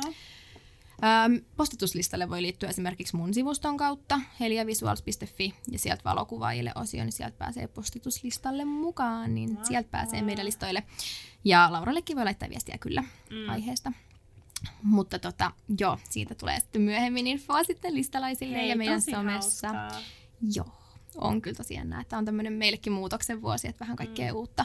Eikä ole kyse siitä, että me koettaisiin, tai mä puhun nyt vain tietysti itsestäni, mutta että olisi mitenkään valmis Mm. vaan, vaan niin kun tulee tosi paljon kyselyä niiden puolesta Mm. ja tuntuu, että on jotain annettavaa, koska myöskin itse koko ajan oppii lisää, niin silloin pystyy myöskin antamaan. Mm. Että se ei ole pelkästään vaan niin, että mä oon nyt oppinut ja mä haluan pitää näistä mun tiedoistani Mm. kiinni ja mä en halua ketään kilpailijaa mun apajille, Mm. vaan, vaan se, että on semmoinen fiilis, että pystyy antamaan, koska itsekin saa koko ajan niin paljon lisää. Niin ja siis eihän siis herranjestas, eihän se ole koskaan niinku iteltä pois, että joku muukin osaa jotain. No joo, ei pitäisi olla. Niin. Se on vaan hirveän suomalainen mentaliteetti. Multa on Ehkä- kysyttykin sitä, että miksi mä haluan antaa tietoa eteenpäin. niin. Se voi tuntua vähän hassulta. Siis multa on kysytty myös, ja mun mielestä on aina vähän semmoinen, on totta kai on asioita, mitä mä en kerro mun bisneksestä, mitkä mm. Oikeasti liittyy siis, uh, liittyy mun liiketoimintaan tai näin. Mutta sitten on myös siis niin kun, asioita, joiden tavoitteluun vaikka mulla on mennyt viisi vuotta, niin jos mä nyt jaan asioita, joka on vaikka just aloittelemassa, Mm. niin eikö se ole sitten kaikkien etu? Mm. Että me voidaan jotenkin jakaa sitä. Tai sitten kun mulle se on vaan tosi vieras ajatusmalli, että pidetään kaikki tieto itsellä. Mm. Joo. Ja siis toinenhan pääsee siihen samaan pisteeseen, mutta toki Niin. joutuu käymään sen möykkysen polun. Niin. Ja siitä ehkä karsiutuu jyvät akanoista sitten Kyllä. siinä vaiheessa. Mutta kyllä mä koen kanssa tolleen, että jos Mm. pystyy jeesaan toista siinä matkalla, niin, niin, niin se on niin. aika antoisaa itsellekin. On. Ja sitten jos mä ajattelen, että, että jos mä mietin vaikka omia semmosia, um, no ei nyt ehkä voi sanoa idoleita, mutta mm. siis Mm. semmosia ihmisiä, joita mä ajattelen, että toi on jo noin pitkällä, Mm. niin herra Jessa, sit kun mä ehkä pääsen sinne, missä, missä hän mun mielestäni on, Mm. niin hän on jo siis valovuoden päässä. Joo, no, mutta siis se liittyy siihen koko Niin. aikaiseen kasvuun ja Mut- siihen, että sä saat niin. lisää paljon, niin sit sä pystyt antamaan. Eli voiko tämä ajatus ehkä ollakin niin, että ihmiset, jotka haluaa pitää tiedosta kiinni kynsin hampain, niin eivät ehkä itse myöskään näe sitä omaa kasvupotentiaaliaan. Mm. Joo, voisi olla. Mä en ole ikinä itse saatelusta näin. Joo, no mutta tavallaan Mm. jostain mä oon lukenut sen, että ne ihmiset pystyy antamaan, ketkä koko ajan saa myöskin lisää sisäänsä. Okei. Okay. Että se tavallaan se ämpäri pulppua Mm. sieltä, jolloin sä pystyt antaankin. Että se ei mm. vaan ole semmoinen vesi, vesisanko, mikä ei koskaan sieltä läikehdi. Mm. Niinpä. Mm. Hei, voidaanko me ihan vähän aikaa, sä et edes tiedä, että mä aion niinku kysyä tätä juttua nyt seuraavaksi, mutta siis voidaanko me ihan vähän aikaa puhua ihan yhdestä toisesta asiasta? No, kokeilla. niin, Voi ei. niin, mä just tajusin sen, että mä en ole edes niinku alun perin siis mitenkään kiinnittänyt huomioon sun valokuvaustöihin, Mhm. mikä ei ole sitä Tää jatkuu. Joo. vaan siis sun kirjoittamiseen. Oo. Niin voidaanko me hetki puhua siitä? Puhutaan vaan. Onko sulle kirjoittaminen ollut aina jotenkin tosi lähellä sydäntä vai onko siitä tullut semmoista vai voit sä vähän jotenkin siitä jakaa? Ää, no siitä on tullut. Mä en tiedä, että missä kohtaa se on lähtenyt. Mä, mä en ole koskaan tykännyt vaikka koulussa kirjoittamisesta. Ehkä abivuonna mä jotenkin Mm. hoksasin sen, että missä on vaikka esseestä oikeasti kysymys, että miten se etenee. Ja sen jälkeen mä oon kyllä tykännyt siitä, että mä oon pitänyt just blogeja ja, ja sitä kautta niin löytänyt sen oman kirjoitusääneni. Ja nyt tämä some on tietysti tarjonnut siihen tosi hyvän, hyvän tota väylän, väylän kirjoittaa niitä omia tuntoja ja semmoisia, että muusana toimii just äitiys ja sellainen, miten, mitä fiiliksiä mä koen, kun mä kuvaan asiakkaita, tai mitä fiiliksiä mä koen, koen että he ehkä mahdollisesti kokee Mm. silloin. Niin yritän maalata ne kyllä sitten Mm. sanalliseen muotoon. Mitä sä ajattelet, millainen osa se on sun markkinointia? Jos mä seuraan vaikka ulkomaalaisia, Suomessa on tullut tämä kirjoitushypetys tässä nyt viimeisen vuoden aikana, että pitää, pitää niin. panostaa Instaan ja pitää kirjoittaa Mm. mm. sisältöä ja näin. Niin tota, jos mä vaikka seuraan mun lempikuvaajia ulkomailla, niin eihän he panosta kirjoituksiin. Et siellä on niinku, et vaikka Baby Daniel Mm. Yesterday. Niin kuin, se voi olla, voi olla ihan yksi niinku tällainen Mm. mm. kolmen sanan juttu, mikä ei välttämättä ole niinku yhtään mitään. Et se, se on meillä, meillä tota, nyt noussut pinnalle, mutta sit saa ehkä just paremman otteen siitä tekijästä ja sit saa paremman otteen jotenkin siitä koko brändistä, kun siellä on se tarina tavallaan punaisena lankana kulkee niissä kuvissa myöskin tekstin, tekstin muodossa. Toi on tosi jännä, kun sulla on toi kokemus siitä, että ulkomailla ei panosteta. Mm. Kun mulla taas sit on ne, jotka mä, joita mä seuraan, jotenkin on ollut tosi selvää alusta asti se jotenkin sanan ja kuvan tärkeys. Mm. Ja mä, siis mä just tässä kävin läpi ihmisiä, joita mä seuraan Instagramissa, Mm. ja tein tällaista yh- yhteenvetoa nimenomaan, että seuraanko mä heitä kuvan vai sanan vuoksi. Ja se oli tosi pa- siis niinku suurin osa sellaisia, jotka kirjoittaa tosi paljon. Ja mä jopa muistan siis, mm, mä lähetin jopa viestinkin, tiedätkö Tim Coulsonin? In. Okei, ne on tämmönen hääkuvaaja. Joo. Tai kuvaan muutakin, mutta on aloittanut hääkuvaajana aikanaan. Ja mä muistan siis joskus, kun hän piti, siis tässä on varmaan oikeasti 6-7 vuotta aikaa. Hän piti semmoisia workshoppeja, joissa siis puhuttiin ainoastaan tästä, siis kuvasta ja sanasta. Ja sitten hän kirjoitti myös semmoisen blogipostauksen, joka oli tosi vaikuttava siis niihin samoihin aikoihin, Mm. jossa puhuttiin tästä samasta asiasta. Tai puhuttiin oikeastaan, että minkä takia hän kirjoittaa valokuvaajana nimenomaan.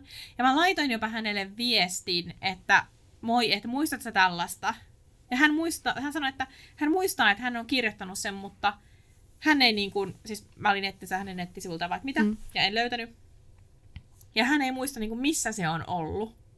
Okei. Mutta et, et siis, et, jotenkin mulla on taas ollut siis, mä oon taas ajatellut, että Suomessa ei tehdä, kun muualla tehdään.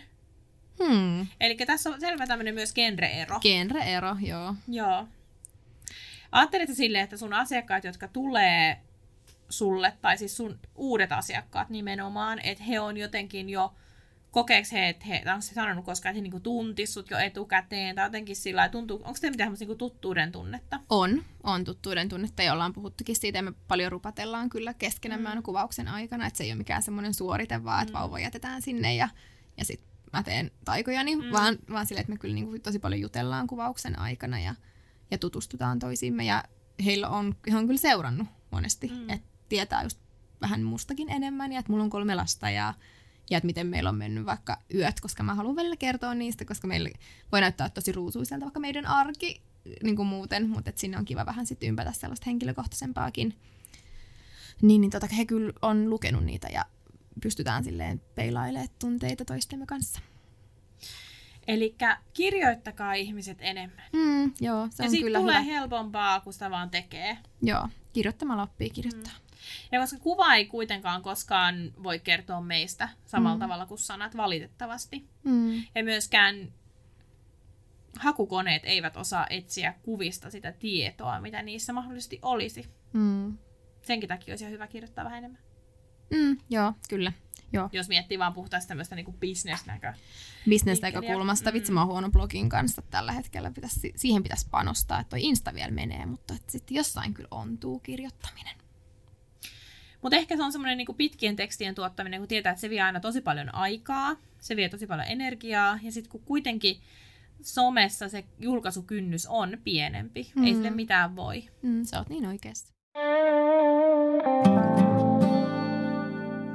Muistatko sitä aikaa, kun sä treenasit vasta valokuvausta? Muistan, joo. joo. Mä aloitin, siis mähän aloitin tälleen joulun alla joulukorttikuvista asiakkaiden kotona ilman mitään lisävaloja, että haaste vastaan Et otettu, vaan. niin Joo. kyllä. No miten Joo. se meni? Vaihtelevalla lopputuloksella, joo. Entäs sitten niin kuin aiemmin jo, ennen kuin sulla ei ollut vielä asiakkaita? Mm. Miten sä, te, sä, sä oot siis kuitenkin silloin jo varmaan määrätietoisesti treenannut sitä nimenomaan vallitsevan valon. Joo, joo, täysin pelkästään sitä. Joo. Niin miten, se, miten, millaisia juttuja sä harjoittelit? Muistatko sä yhtään niitä? Siis mä en ole kauhean sellaista niin kuin päämäärätietoista harjoittelua tehnyt, että mä kuvasin paljon öö, pel- niin, että pelkkä aukko oli asetettu. Mm. Ja sitten mä päivitin silloin, ennen kuin aloin ottaa tavallaan asiakaskeissejä tai harjoitusasiakkaita, niin mä päivitin silloin rungon ja vaihoin täysin manuaaliin ja rupesin siis, lu- luin ohjekirjan ja sen jälkeen rupesin vaan testailee ja testailee ja testailee. Et tosi paljon tulee kysymyksiä, että millä aukolla sä kuvaat, Mm. tai, tai että mitkä sun kaikki nämä arvot on, mutta eihän, eihän niitä voi sanoa. Mm. Siis tiedätkö silleen, että mm. mä voisin antaa sen tiedon, mutta siitä ei ole kellekään mitään hyötyä, koska se olosuhde on ihan täysin eri.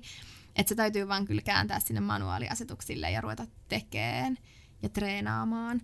Et mä oon tosi vähän mitään sellaista niin varsinaista ti- tiettyä kuvatreeniä just tehnyt, vaan enemmänkin kuvannut, kuvannut, kuvannut. Mm. Ja lapsi oppii kuvaamaan lapsia kuvaamalla. Ja, ja niitä kuvakulmia hakeen sillä, että vaan kuvaa. Mutta ei mitään kauhean päämäärätietoista sellaista harjoittelua. Siis mä muistan, että mä ainakin itse siis kannoin kameraa vaan joka paikassa mm. Mm. mukana. Joo.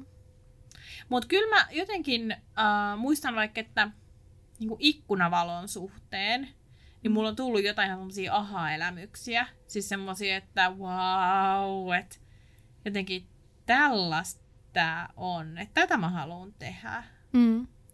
Ja sit vaan ikään kuin yrittänyt etsiä niitä tilaisuuksia, missä pystyy kuvaamaan jotain. Mm. Joo. Joo, mä oon ollut siis aika sellainen kameraujokin, että Mm. mm. mulla on ollut kova kynnys kantaa vaikka kameraa mukana tai jossa, ottaa jossain julkisella paikalla kuvia. Mm. Mm. Niin Mulla on edelleen. Niin, no mullakin vähän. Mä en tiedä, johtuuko se taas meidän puuhasteluun. niin, en mä tiedä. Aspektista. Jotenkin se, joo, jos mulla on asiakkaat, niin se on tosi luontevaa. Mm. Mm. Jos mä kuvaan vaan omaksi ilokseni, niin se tuntuu vähän siltä, että no en mä tiedä kehtaanko mä nyt, tai aina, en mä ainakaan tästä pöydästä nouse ottaa kuvaa. Siis katukuvaus on mulla niinku laskenut tosi paljon mm. Sitä kynnystä, totta kai. Mm. Mutta edelleenkin mä niinku teen sen, aina jos mä, oon, jos mä siis niinku reissussa tai missä vaan kuvaan ulkona, niin mä teen sen ikään kuin silleen, että mä ihan kuin mulle, no se on mun, mulla on mun pieni fuji vaan mukana, että mm. se pystyykin tekemään. Että ikään kuin mä en niinku kuvaisi ollenkaan. Niin, vai vihkaa. Niin. Ja mun mielestä mä oon niinku hionnut sen prosessin jo aika hyvin. Siis silleen, että mä, Sä peittelet se hienosti. mä en edes itsekään melkein huomaa, että mä kuvaan. Katokse sitä kameraa päinkää? No siis, itse asiassa mulla on tämmöinen tekniikka, että jos mä haluan kuvata jotain ihmistä, Mm. niin, äh, ja se ihminen tietää, että mä oon siinä sen edes kameran kanssa. Mä oon oppinut tämän joltain siis katukuvauskurulta aikanaan. Mm. Äh, mä siis ikään kuin otan hänestä kuvan sen niin kuin, ähm, eikö ota nyt, miten se menee? Apua. Siis se menee niin päin, että... Joo, eli se koko homma menee niin, että mä ikään kuin otan ensin kuvan etsimen läpi, vaikka mm. Jostain niin kuin talon katosta hänen yläpuolellaan tai taivaassa tai mistä ikinä. Ja, tai siis muka otan kuvan. Mm. Ja sitten sen jälkeen mä mukamas katson sitä kuvaa, vaikka todellisuudessa mä laitankin sen näytön päälle. Häijyä. Ja sitten mä otan kuvan sen näytön avulla. Joo, joo. Ja Toi on jo aika hyvin pitkälle juottu. kyllä. ja sitten sen jälkeen vaan niinku muiden naisina hä- häviin paikalta. Joo, joo. Siis, ja sitten mä muistan, kun me oltiin viimeksi Jenkeissä, niin mulla oli silloin tämmönen Black Rapidi olkahihna, ja mulla oli mun iso Nikon. Mm. Ja mä, mä, mä säädin sen hihnan, hihnan silleen, että mä pystyin kuvaan niinku long.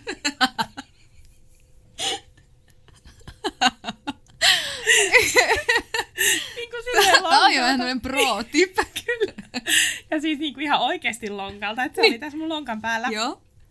Ja siis, mulla on siis mun siis katukuvaus portfoliossa pari kuvaa, jotka mä oon kuvannut silleen. Toi sit ihan mieletöntä. Joo. Mä Joo. rupean käyttää tätä. Mutta Nikoneissa on se, tai siis noissa jär, jär, järjestelmäkameroissa on se huono puoli, kun niissä on niin kova ääni. Mm, Mutta joo. sitten noissa peilittelyssä ei ole mitään ääntä. Mm-hmm. Joo, se on hyvä. Joo. Se on hyvä. No mutta onko sulla mitään semmoisia konkreettisia vinkkejä, mitä sä haluaisit jakaa nyt siis ihmisille, jotka mä tiedän, että monet vauvakuvaajat tulee kuuntelemaan tätä. Mitä sä haluat heille sanoa? Mitä sä haluat heille jakaa? Mitä sä haluat heitä auttaa? Do it. No siis mä oikeasti suosittelisin ihan ekana asiana sitä verhoa. Siis mulla on, Mm. mulla on teline, semmonen, se on itse vauvakuvaus, tällainen niin kuin lakana-standi, minkä voi laittaa, eh, mikä tää on suomeksi, siis se, sellainen se peitto, minkä voi, mikä se on? Siis sellainen ka- taustakangas, Okei, minkä mä en mulla ei ole mitään Ei. hajua, mistä No joo, puhuu. se on- Joo, taustakangas. Siis- Okei. Siis taustakangas teline. No siis joo, joo sellainen, joo, studiovarustamolta mä oon sen ostanut. Eli se on ihan eri käyttötarkoitukseen oikeasti Joo. alun perin. Mutta tota, mä laitan siihen verhon ja hilaan sen mahdollisimman ylös, että mä saan sen koko ikkunan eteen. Ja sillä mä saan sen kauniin valon, valon aikaan. Ja suosittelen siis oikeasti kokeileen sitä. Ja ihan rohkeasti tosiaan sitä isoarvoa pumppaamaan ylös. Et suljin aika siihen, mi- mistä tykkää ja aukko siihen, mistä tykkää. Ja sen jälkeen sit, jos ei riitä, niin sit vaan pumppaa isoa ylöspäin. Että sieltä tulee, tulee se herkkyys eri tavalla läpi. Ja ehkä just tämmöisten kontrastien hakemista kanssa, että pitää löytyä se valo, mutta mut myöskin saa olla paljon varjoa. Että se on mun kauheu, kauheus tai semmoinen niin pahin, pahin tota, tilanne on se, ei se, että on tosi pimeetä välttämättä, vaan se, että on niinku liikaa valoa, että siellä ei ole varjoja, että se on semmoinen Mm. valoboksi koko huone, koska mä, mun kuvat tavallaan elää varjoista ja niissä pitää olla se varjon puoli ja mä monesti kuvaankin varjon puolelta. Niin tavallaan se niiden kontrastien ja valon ja varjon vaihtelun etsiminen ja sitten sieltä se löytäminen, että mikä on kunkin oma juttu, että tykkääkö kuvata valon puolelta vai varjon puolelta. Et nyt ehkä semmoinen vaan, että kamera käteen ja testaamaan. Oletko sitä mieltä, että, että kroppikennolla ei pärjää kotikuvauksissa? Tai ylipäätänsä vauvakuvissa? Mä juttelin tästä yhden, yhden tällaisen mun mentorointavani kanssa, ja hän vaihto, vaihto sitten kroppikennosta pois, koska iso arvo oli Niin. sellainen, mikä tuli vaan siellä pahasti vastaan, että tuntui, että ei koskaan pysty viemään sitä sille tasolle, Mm. mm. minne haluaa, että sitä Mm. ei vaan pysty nostamaan. Niin, että Eli on siinä mielessä, niin. että tekniikka tulee ehkä vähän vastaan. Niin, että vaihtoehdot on joko siis alkaa käyttää jotain lisävaloa mm. Tai sitten vaihtaa täyskennoa. Mm. Niin, mutta hän on kyllä ollut tosi tyytyväinen muutenkin siihen Joo, laadun niin- paranemiseen. Siis onhan siinä muitakin Joo, etuja. on, on. Mutta onko, tai tiedätkö ketään vauvakuvaaja, joka sit kuvaisi peilittömällä? En. Mm. Me puhutaan kyllä tosi vähän mistään, mistään niin kuin varsinaisesti mistään laitteistoista, mm. Mm. mutta kaikki mun semmoiset kollegat, kenen kanssa mä oon enemmän yhteyksissä ja kenen, kanssa mä, kenen, kenen kalustosta mä niin kuin tiedän, niin ei ole peilittömiä. Ehkä se jossain vaiheessa on tulevaisuus, mm. Mutta ei ehkä vielä hetkeen kyllä. Mm, joo, voi olla. Ja sitten siinä on myöskin tietysti se, että keneltä me opitaan ja muuta, niin sitten Mm. on helppo sieltä omaksua niin. ne laitteistot kanssa. Siis mä edelleen muistan, kun mä olin hankkinut mun pienen fujin. Ja mä olin koirien kanssa lenkillä. Ja se oli tyyli, että mä, olin hankki, mä hankin sen sitä varten, että mulla olisi aina joku kamera mukana. Ja sit mä oon hankkinut sen. Ja sit mä oon lenkillä ja mulla ei ole kameraa mukana. Ja on semmonen ihan täydellinen, jotenkin niinku kuulas syyspäivän ilta. Ja me Mm. ollaan siis semmoisella sänkipellolla. Ihan täysin mun väripaletti, pikkunen sumu. Kaikki on Oh, niinku kohillaan. joo. Ja sit mulla on kännykkä mukana. Ja Joo. siis edelleen mä oon siihen kuvaan ihan sairaan tyytyväinen, koska sen hetken, mä en halua mitään muuta kuin vaan ikuistaa sen hetken. Mm. Ja totta kai se kuva olisi varmaan ollut parempi, niin kuin kuvana, Mm. teknisesti parempi. Mutta niin klisee kuin se onkin, niin kyllä se paras kamera vaan on se, mikä on sattuu olemaan mukana. Mm. Niin, se on just näin. Vaikka harmittaisikin. Niin, joo. Joo, ja jostain se on aloitettava. Mm. Ja tosiaan erilaisten tilanteiden lukutaidolla ja just tommosissa, että löytää ne oikeat hetket ja fiilikset ja kuvakulmat. Niin niillä pääsee kyllä tosi pitkälle. Oli kalusta mikä tahansa. Ja sitten taas toisinpäin, että niitä kuvakulmia ja sitä fiilistä niin ei pelasta edes kamera. Ei, Mm. ei pelasta. Hei, loppuun otetaan muutama kuuntelijakysymys. Voiko onnistuneessa kuvassa olla epätarkkaa liikettä? Jatkuu. Mikä on Heliannan määritelmä onnistuneesta kuvasta, jos ajatellaan kuvan tarkkuutta? Voi olla liike-epäterävyyttä ja siis vitsi, mä oon kyllä oikeasti niin semmonen, mä tykkään, että siellä on joku tarkka piste, tai silleen, niin kuin, että siellä on, mm. on myöskin se tarkkuus mukana, joo. Mutta joka ikinen kuva, niin aina fiilis edellä. Et vaikka siellä olisi pientä epätarkkuutta, niin jos silloin se fiilis, niin menee kyllä säästettävien listalle ja usein myöskin toimitan asiakkaallekin. Et, ja he monesti pitävät myöskin niistä tosi paljon. Et, et, et. Joo, tykkään, että siellä on se joku tietty tarkkuus, mutta se saa siellä olla niinku sitä heilahtavuuttakin. To- Mm. Toki ti- ti- tietysti, että jos koko kuva on aivan heilahtanut, niin sit se voi olla mulle tosi tärkeä ja semmoinen mä tykkään sit itse, mutta sitten on tietysti joku raja, että mitä mä toimitan asiakkaille, koska heille se voi näyttäytyä sitten taas epäammattimaisena. Niin, ja kaikki kuvat ei voi olla sellaisia. No ei tietenkään, mm. joo. Mutta kyllä sinne fiiliskuvaa saa mahtuu joukkoon. Mä en tiedä, haluuks ihmiset, että mäkin vastaan näihin. Haluu mutta, tietenkin. mut, enkä mä oikeastaan ehkä näihin halua sillä lailla vastaan, mutta, mutta mulla vaan tuli tosta mieleen, että kun mä kävin läpi siis omaa viime vuottani, aina käyn semmoisen muutamien kysymysten avulla läpi, ja, ja mä esimerkiksi mietin sitä, että mitkä asiat on toiminut mulla viime vuonna tosi hyvin, niin yksi niistä oli se, että sekä asiakkaan että mun näkökulmasta toimi tosi hyvin se, että mä uskalsin sisällyttää niihin kuviin, mitä mä näytän asiakkaalle, jotain sellaista, joka on vain, joka- mä koen editointihetkellä, että tämä on vaan mulle tärkeä mm. kuva. Asiakas ei tule tykkäämään tästä. Joka ikinen kerta, kun mä sisällytin sen kuvan, niin asiakas valitsi sen. Oikeasti. Ja se on niin kuin, siis eihän, siis mä nyt en kuvaa siis todellakaan mitenkään volyyminä, niin Mm. tässä ei nyt puhuta siis kymmenistä kuvauksista, Mm, mm. mutta niissä kuvauksissa, kun tämmöinen kuva oli, niin luojan kiitos mä sen sinne sisällytin, Mm. koska siis, No mutta sitten sulla on sellainen, me puhuttiin just tästä yhden mun kaverin kanssa, että vaatii sellaista globaalia kauneuden lukutaitoa tavallaan nähdä se, että että mikä, vaikka se olisi sun mielestä, sä ajattelet, että Mm. tämä on vaan mun mielestä Mm. kaunista, mutta että jos asiakas myöskin valitsee sen ja se, että miltä asiakas näyttää kuvissa, tai, tai just, että mi- mikä se ku, kuva tavallaan, vaikka jos se on koirasta, niin että mikä se lopputulos siinä on ja mitä, mitä kauneutta sä näet siinä, niin se on jotain sellaista kauneutta, mitä ei välttämättä voi selittää, koska mm. se Mm. ei ole semmoinen niin kuin välttämättä vallitseva kauneuskäsitys, mutta että sä Mm. näet siinä jotain nättiä, niin, niin se on hyvä, hyvä ominaisuus valokuvaajalle. mm, niin totta, joo, hyvin sanottu. Mm. Mulla on itse asiassa mun tällä hetkellä mun kotisivujen etusivulla on yksi näistä kuvista. Ja koska me puhuttiin tästä asiakkaiden kanssa, niin, niin on lienee turvallista tämä kertoakin, mutta että, että siinä on siis kuva, jossa on noin yksivuotias lapsi Mm. ja sitten siinä on vieressä perheen toinen koira. Ja perheen toinen koira, tai siis perheen koirat, koirat on semmoista niinku irokeesimallia. Mm. Et heillä on siis Bedlingtonin terrieri ja heillä on semmoinen niin kuin, vähän niin kuin semmoinen mm, kypärä tässä trimmattuna Mm. mm. tuohon otsan päälle. Ja molemmat on siinä, on mustavalkoinen kuva, ja molemmat, sekä lapsi että koira, heillä on jotenkin ihan sama ilme, vähän semmoinen niin kuin vakava ja tuijottava, mutta myös lapsella on semmoinen irokeesi tulee tai jotain on jäänyt, jostakin pipo tippunut päästä tai jotain. Ihana. Ja sen kuvan kohdalla mä ajattelin, että et, et tää on, et tää, tässä on jotain tosi pysähtynyt. Mä tykkään aina, jos kuvissa on jotain tosi pysähtynyttä. Mm. Että tää on siis, että tää on niin hyvä kuva. Ja sitten mä vielä mielestäni tein silleen, että mä laitoin sen ikään kuin, niinku ekstra kuvana. Jottei niin kuin ainakaan sit kävis, kävis, eihän siis oikeasti ikinä kävisi silleen, että joku sanoisi, että tässä on niin kuin Ei vastannut nyt, ihan odotuksia. Niin, tässä on nyt 24 semmoista kuvaa, joista me tykätään, mutta ei 25. Jep. No mutta anyways, mä taisin laittaa sen niin kuin ekstrana. Ja, ja sitten loppujen lopuksi he, kun, kun mä sit, kun me katsottiin niitä kuvia yhdessä, niin se oli se, mihin he pysähtyi ja mitä he rupes ikään kuin analysoimaan, ja mistä mä sitten pystyin sanoa, että, että ei ole totta, että, että, siis, että mä, oon, niin kuin, mä oon siis tästä, tästä samasta, ikään kuin käynyt tämän saman prosessin mm. läpi.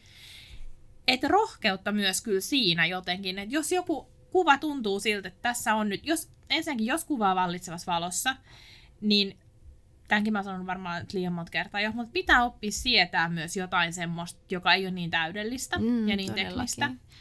Niin rohkeutta myös niissä kuvavalinnoissa, että jos se oikeasti tuntuu itsestä tosi hyvältä, mm. niin miksei? Mm. Joo, joo. Loistava pointti. Sitten toinen kysymys. Miten kuvataan, jos on liian kirkas paiste? Tämä on ehkä, tämä voi toimia niin kuin kotikuvauksessa, mutta myös ulkona. Mitä mieltä saat tästä? Mähän siis vaikka perhekuvaukset, mitä mä teen kesäsin aika paljon, niin me aloitetaan aikaisintaan seitsemältä illalla – että me kuvataan tosi myöhään, koska mä vihaan sitä auringonpaistetta. Mun mielestä se, ulko, mun mielestä se ei toimi ulkona niin kuin keskipäivällä. Sisällä verhokikka. Mm. Et, et se varsinkin nimenomaan aurinkoisella päivällä niin pitää olla paksu verho siinä välissä. Tai sitten paksu, semmoinen pellava verho. Joo, joo. Et sillä saa sen diffusoitua sieltä, koska sehän on ihan armottoman semmoinen rankka valo sisälläkin, jos mm. se tulee täydeltä taivaalta. Onko se pelava verho muuten valkoinen vai? Joo, joo, joo, ehdottomasti. Joo. Niin, että ei ole mikään... Ei ole pelavan värinen sellainen niin. ruskea, ei. Joo. Hmm. Valkoinen. Okei, okay. kolmas kysymys on, lisäätkö kuviisi jälkeenpäin raetta vai onko kuviesi rakeisuus aina digiraetta korkean isoarvon vuoksi? Toisinaan lisään, mutta nyt talvella ei ole paljon tarvinnut lisäillä, että kyllä tulee ihan, ihan, ihan tota suoraan kamerasta ulos. Mutta aika nätti rae. Mm, eikö so? Koska sitten kun tämä kun tämä kysymys tuli, niin mä vielä kävin katsomassa sun kuvia ja toteamassa, että en osaa itsekään sanoa. Joo, joo. Kyllä. Kanonissa on nätti rae. Siinä on nätti rae, joo. Ja, ja, ja. Siis mä käytän pitkästi omia presettejä kuvien päälle ja niitä tietysti jokaiseen aina vähän sitten fiksailen. Niin mustavalkoisissa mulla on ehkä joku, mä käytän siis ACR siellä tota, Bridgeissä, niin saattaa mustavalkoisissa varmaan joku kymmenen prossaa tulee lisää niissä mun alku niin kuin tavallaan niissä oletusasetuksissa. Mutta tota, mut välillä saatan sitten poistaa, jos näyttää siltä, että on niinku aivan liikaa, mm. että ei ole yhtään. Mutta en, en mitenkään merkittävästi kyllä lisäile. Et se on se, mitä se kamera sieltä mulle antaa. Hmm. Hmm. Mä, joku semmoinen kuva oli, missä, tota, missä oli tosi vaalea tausta. Hmm. Ja sitten siinä oli vauva siinä etualalla. Ja se vauva oli ehkä kuudesosan siitä kuvasta. Hmm. Ja sitten siinä oli, olisiko se ollut semmoista pinnasängystä jossain. Ja siinä, oli, siinä tietysti niin kuin vaaleilla, vaaleissa kohdissa näkee totta kai tosi hyvin sen rakeen. Mm. Ja mä vielä ajattelin, että no tää on nyt lisätty, että mä tiedän vastauksen tähän kysymykseen. Joo, siis en mä kyllä hirveästi mm. lisäile. On, siis varmaan joku sellainen niin kuin, mm. joku kymmenen prosenttia kuvista, että joo, saatan laittaa sinne, mutta kyllä pääasiassa niin en. Kato maasta koulukuntaa, että iso arvo pidetään niin alhaalla kuin 400 se on maksimi. Pitää. Ei, siis kyllä mä kuvaan, niin mä suostun kuvaamaan siis, mutta mut siis mä nostan sen aina vikana. Joo. Et Kuvaksa sitten tosi isolla aukolla? No, no jos mä kuvaan kolme vitosella, niin mä kuvaan 1.4-1.8 just Eli varmaan, samaa. Niin, mutta Joo. ei 85 voi kuvaa sillä. Mm. Et en mä voi kuvaa perhekuvia 85 1.4, siinä mm. on siis niinku herranjestas Jep. kaikki epätarkkaa, mm. mutta tota, mut mistä sitä, niin iso arvo, niin, niin mm. sit, et siinä varmaan joku 2.2, 2.5 on aika perus mulla. Mutta, mm. mut en mä sitä siis iso arvoa mä en todellakaan niinku pelkä, en missään mm. nimessä, koska siis tärkeintä on saada vaan valotus kohilleen, tai semmoisessa kun sen haluaa, mutta mä myös tosi paljon alivalotan, koska mun Mm. tyyli on se, että mä valotan aina kirkkaimpaan kohtaan Mm. ja mä, mä nostan sit jälkikäteen Mm. tasoi. Ja sehän siis ei onnistu silloin, jos mä kuvaan isoarvolla 1600. Mm. Ne onnistuu vähän, Mm. mutta että, et kun oikeasti joskus, mähän en pysty näyttämään siis kamerasta asiakkaalle juuri koskaan mitään, koska jos mä näytän semmoista niinku tummaa mustuaiskuvaa, niin sit ne on ihan vaan, että tästäkin maksetaan. Mm, joo, siis eh, mäkin ehdottomasti Mm. alivalotan ennemmin kuin sit niinku yli. Joo. Mutta tota, nyt mä oon pyrkinyt siihen, että ne olisi niinku mahdollisimman lähellä sitä, mitä mä haluun. Ja siinä Mm. kuvausvaiheessa toki eihän se Mm.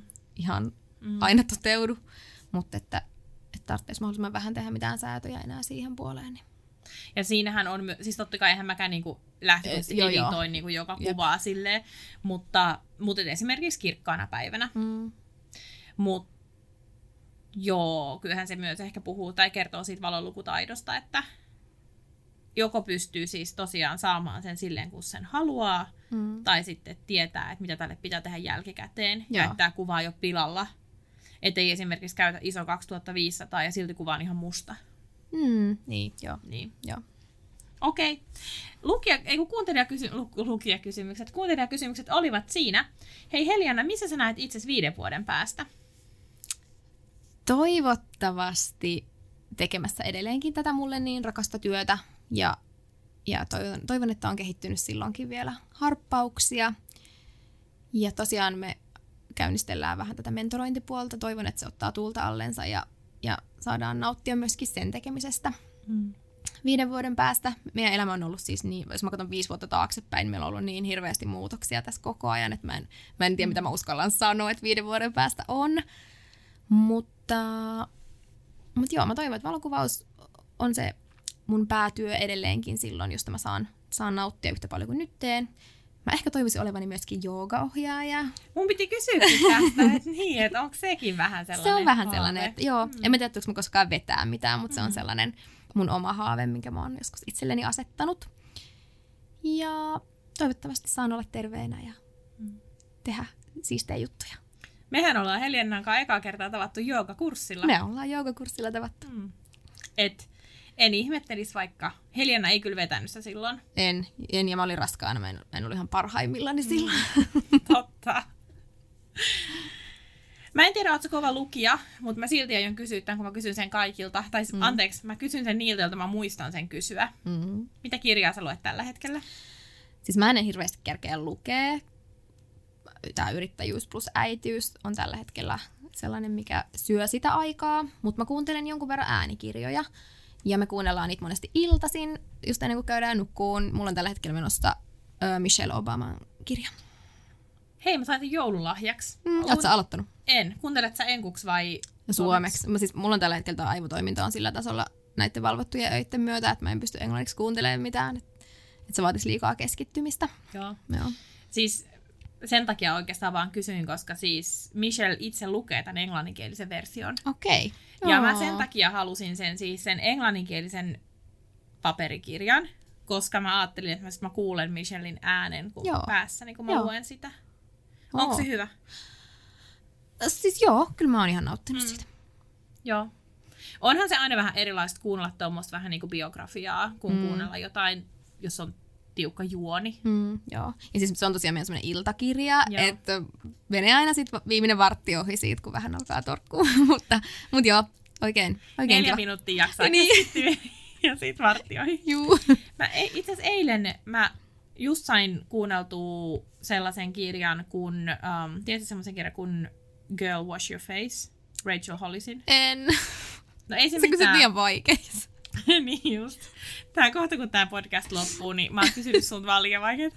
Tota, niin, siis Rachel Hollisin Girl Wash Your Face, siis tosi hyvä, mutta mä siis en ole koskaan kuunnellut äänikirjoja iltaisin sen takia, Mm. koska mä ajattelen, että mä simahdan. Tai Mm. silleen on käynyt kerran. Ja eilen kun mä tein sen, niin silleen kävi taas, mutta mm. meni vartti ohi. Mm, mutta se on tehokas, jos haluaa sellaisen Mm, vikanukahduksen. niin on. Joo. Totta, mutta jos on hyvä, tosi hyvä kirja, niin sit Joo. harmittaa, että sit menee ohi. Joo, ne pitää kuunnella uusiksi. Mutta siis Michelle Obama on sulla tällä hetkellä. Tällä hetkellä työn Mm. alla. Joo. Heliana, mistä sut löytää verkosta? Mun oma sivusto on heliavisuals.fi ja aktiivisin mä oon kyllä Instassa ja Facebookissa. Et Instassa kans Helia Visuals sieltä. Ja sitten sinne postituslistalle voi käydä sivuston kautta liittymässä sit valokuvaajat tai valokuvaiksi haluavat. Mm. Hei, kiitos Helianna, kun olit ja kerroit sun salojasi. Ja kiitos tosi Nani no niin, tästä kutsusta. jäi mahdollisimman monelle paljon konkretiaa. Mm. Toivon samaa. Kiitos. Kiitos. thank